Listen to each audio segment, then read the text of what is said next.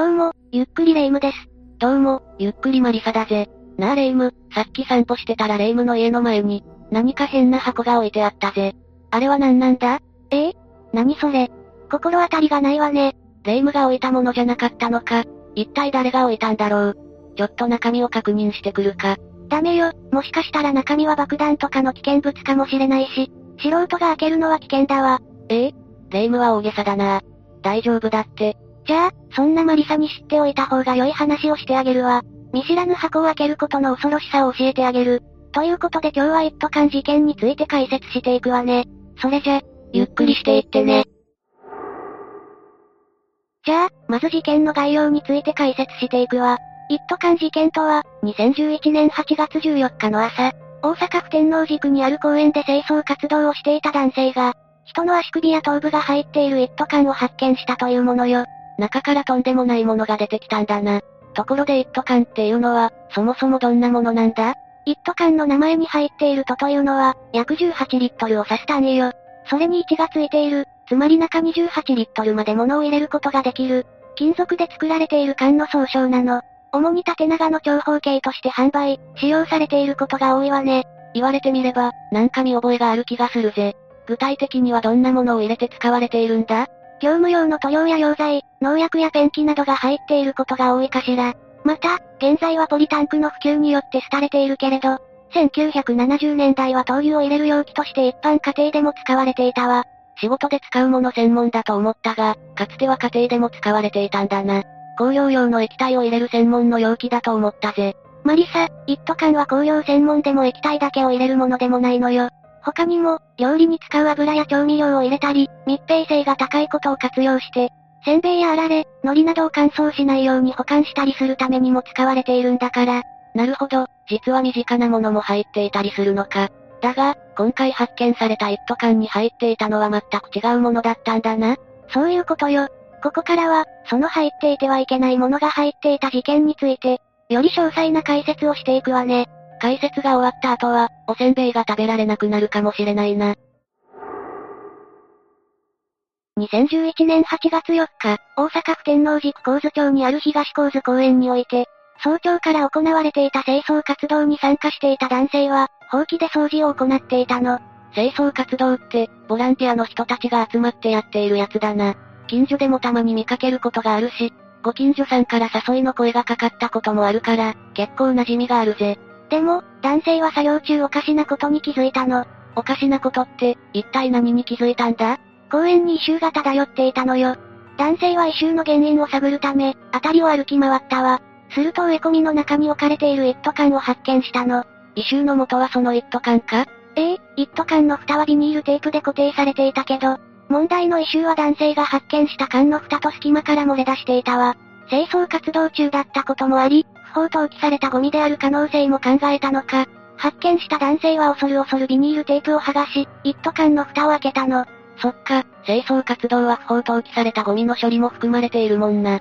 だけど、いくら私でも、異臭を放つ一斗缶には近づく気になれないぜ。すぐに離れたくなりそうだ。さすがのマリサでも怖いわよね。根性なしなどと冷やかす連中がいるかもしれないけれど、マリサが今言った離れるというのは本来不審物に対する正しい対応よ。一斗缶の中身が爆弾である可能性だってゼロとは言えないからね。その後は警察に連絡し、どこに何が置いてあったのかを詳細に説明するのが、不審物に対する最も良い対処とされているわ。そうか、何が入っているかわからないものはむやみに触るべきじゃないんだな。それで、今回見つかった一斗缶には何が入っていたんだ？男性が開けた一斗缶の中には、黒いビニール袋が入っていて、さらに詳細な中身を確認しようと袋を持ち上げたとき、袋の口が開き、中から真っ白になった人間の足首や髪の毛などが落ちてきたのよ。え、髪の毛が真っ白なのはまだわかるけど、足首って。驚いた男性は、すぐに町内会の人たちに今あったことを伝え、さらにそこから警察へと話が繋がり、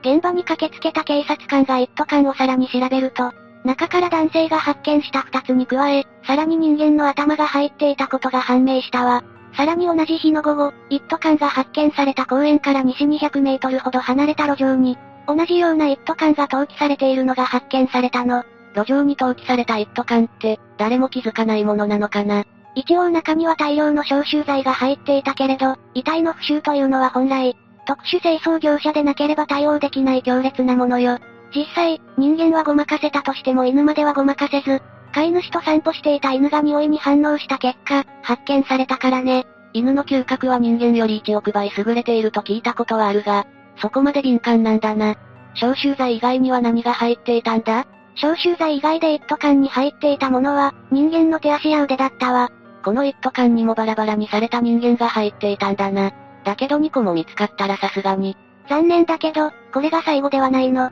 翌15日、最初の一斗缶が発見された公園の近くにある、マンションのゴミ置き場から、3個目の缶が発見されたのよ。最初の缶と同様に、ビニールテープで蓋が固定されており、中身は人間の足首などが入っていたわ。公園の一斗缶を再現したような印象だな。だけど足首が2つの缶に入っているのはどういうことなんだ？人間の足首は確かに2つあるけど、一斗缶の大きさなら1つあれば入るだろうに。マリサの疑問はもっともだわ。実際、警察も事件が発覚した時点では被害者は、40から50代の男性1人であると考えていたの。だけど発見された人間の V を DNA 鑑定にかけた結果、被害者は2人、A さんとその息子である N さんであることが判明したのよ。被害者が2人いるのも驚きだが、さらに親子だったんだな。被害者の身元や交友関係などを調べた結果、双方の夫であり父でもある藤森安隆氏が、容疑者として浮上したわ。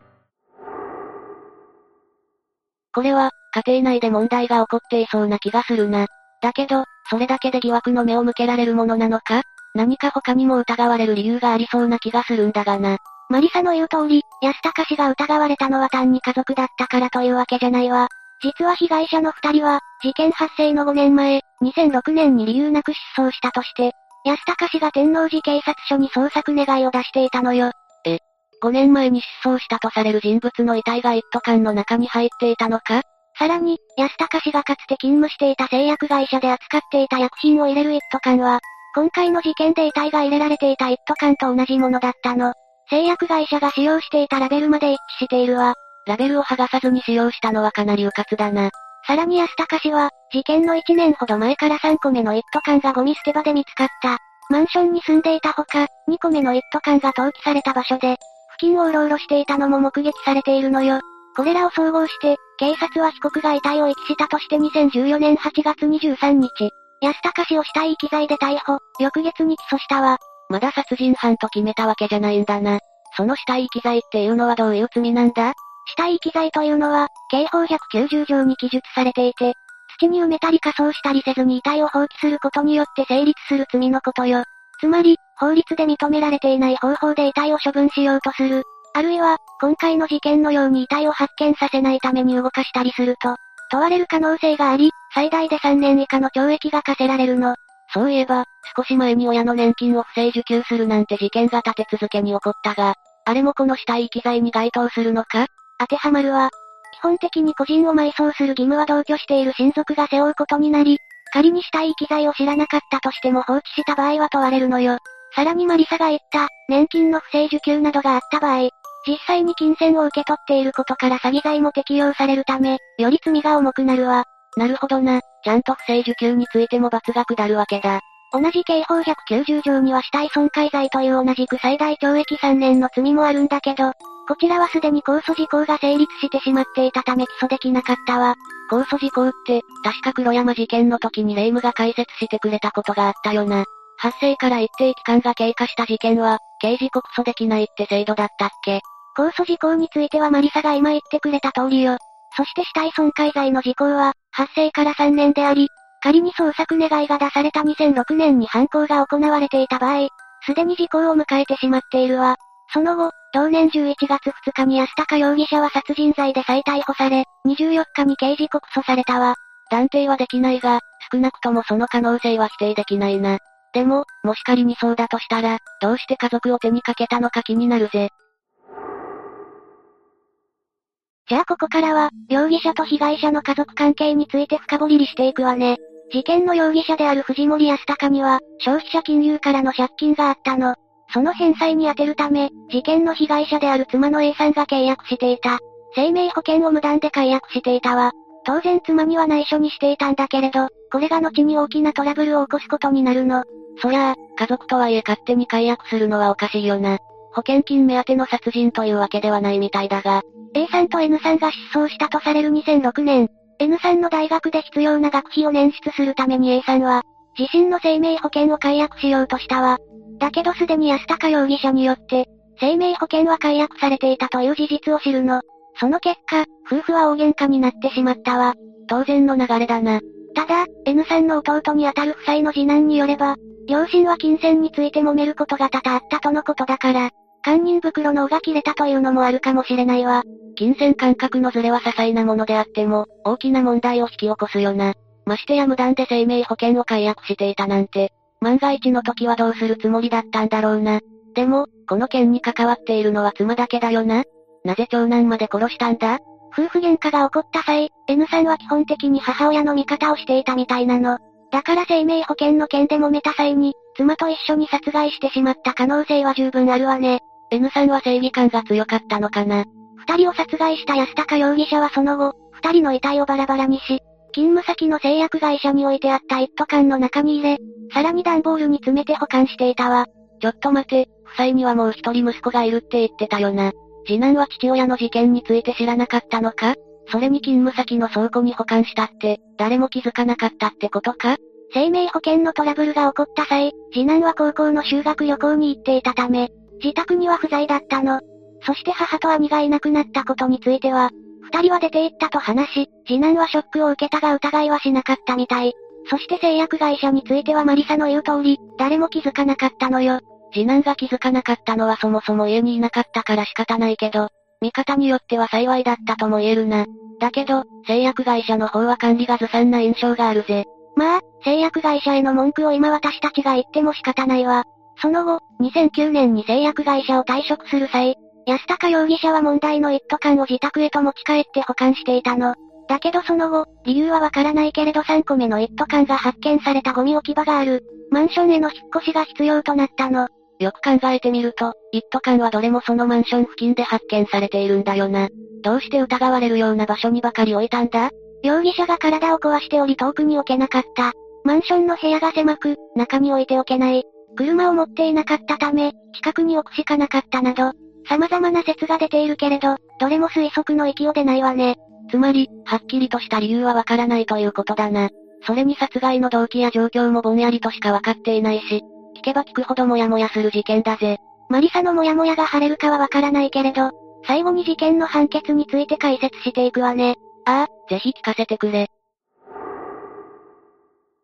2013年に行われた裁判員裁判で被告人は、2006年4月10日に帰宅すると長男が布団の中で死亡しており、足元にハンマーが置かれていた。その後浴室でカッターナイフを使い、手首を切った妻を発見したため、二人が無理心中を図ったと証言し、修学旅行で不在だった次男に知られたくなかったので遺体を遺棄したと話したわ。遺体を遺棄したことは認めたんだな。仮に本当だとしたら、次男に知られたくないというのはわからなくもないが、私が次男なら、なぜ家族が二人も突然いなくなったかわからないのってかなりもやるぜ。一方で検察は、さっき解説した金銭トラブルが原因で二人を殺害したとした上で、仮に遺体を発見したのであれば真っ先に通報しないのは不自然であり、遺体をバラバラにしてまで一斗缶に入れたのは、死亡に関与したからとしか考えられない。と殺人罪についても有罪と言及し、無期懲役を求刑したわ。また、2回目の後半には何度か言っている次男も出廷し、兄と遊んだ思い出の公園になぜ遺体を捨てたのか、母に捨てられたと思い憎んだこともあった、もっと早く気づいてあげられたら、と言葉を絞り出したそうよ。次男も真実を知りたがっているのが言葉から伝わってくるな。同年7月17日に行われた大阪地検の判決では、遺体をバラバラにして一斗缶に入れるという行為は、殺害したことを隠すためと考えなければ説明できないとして安高被告が、妻と長男の殺害に関与したことを認めたわ。そうだよな、後ろめたいことがなければ息する理由なんてないんだから。一方で殺意については現場を調べた結果長男の結婚は大量に見つかったため、殺意があったと証明できたが、妻に対しては DV などを示す証拠がなく、殺意があったとまでは認定できないと判断されたの。その結果、長男の件に関しては検察の休憩通り殺人罪が適用されたけど、妻の件に関しては殺人ではなく傷害致死罪を適用することとして、安高被告に懲役28年を言い渡したわ。また、犯行の動機や経緯は不明としているわね。まあ、短くはない刑だとは思うが、動機や経緯が不明だと、妥当なのかどうかわからないな。ええ実際裁判員を務めた人も、証拠が少なく、感情に流されないようにするため審議に相当な時間がかかったと、難しさを語っているし、法学者でもある筑波大学の土本武史名誉教授は、罪の重さに対してあまりにも漠然としていると。また、江南大法科大学院の園田久志教授も、被告が犯行に加わったとまでは断定できず、もやもやしたものが残っていると、判決について語っているわ。大学教授の目から見ても得意な事件なんだな。被告はその後上告したけれど、2014年4月24日に棄却され、同年10月15日に最高裁判所にも、控訴棄却されたことで刑が確定したわ。うーん、かなり難しい事件だよな。というか、何も知らずに日々を送っていた。次男の気持ちを考えると辛い気持ちになるぜ。ええ本当にそうね。父親の強行によって、家族が分裂してしまったんだもの。心に深い傷を負ったことは想像に難くないわ。裁判の判決も妥当かどうか判断しかねるし、なんとももやもやの残る事件だぜ。というわけで今回は一斗缶事件について紹介したわ。それでは、次回もゆっくりしていってね。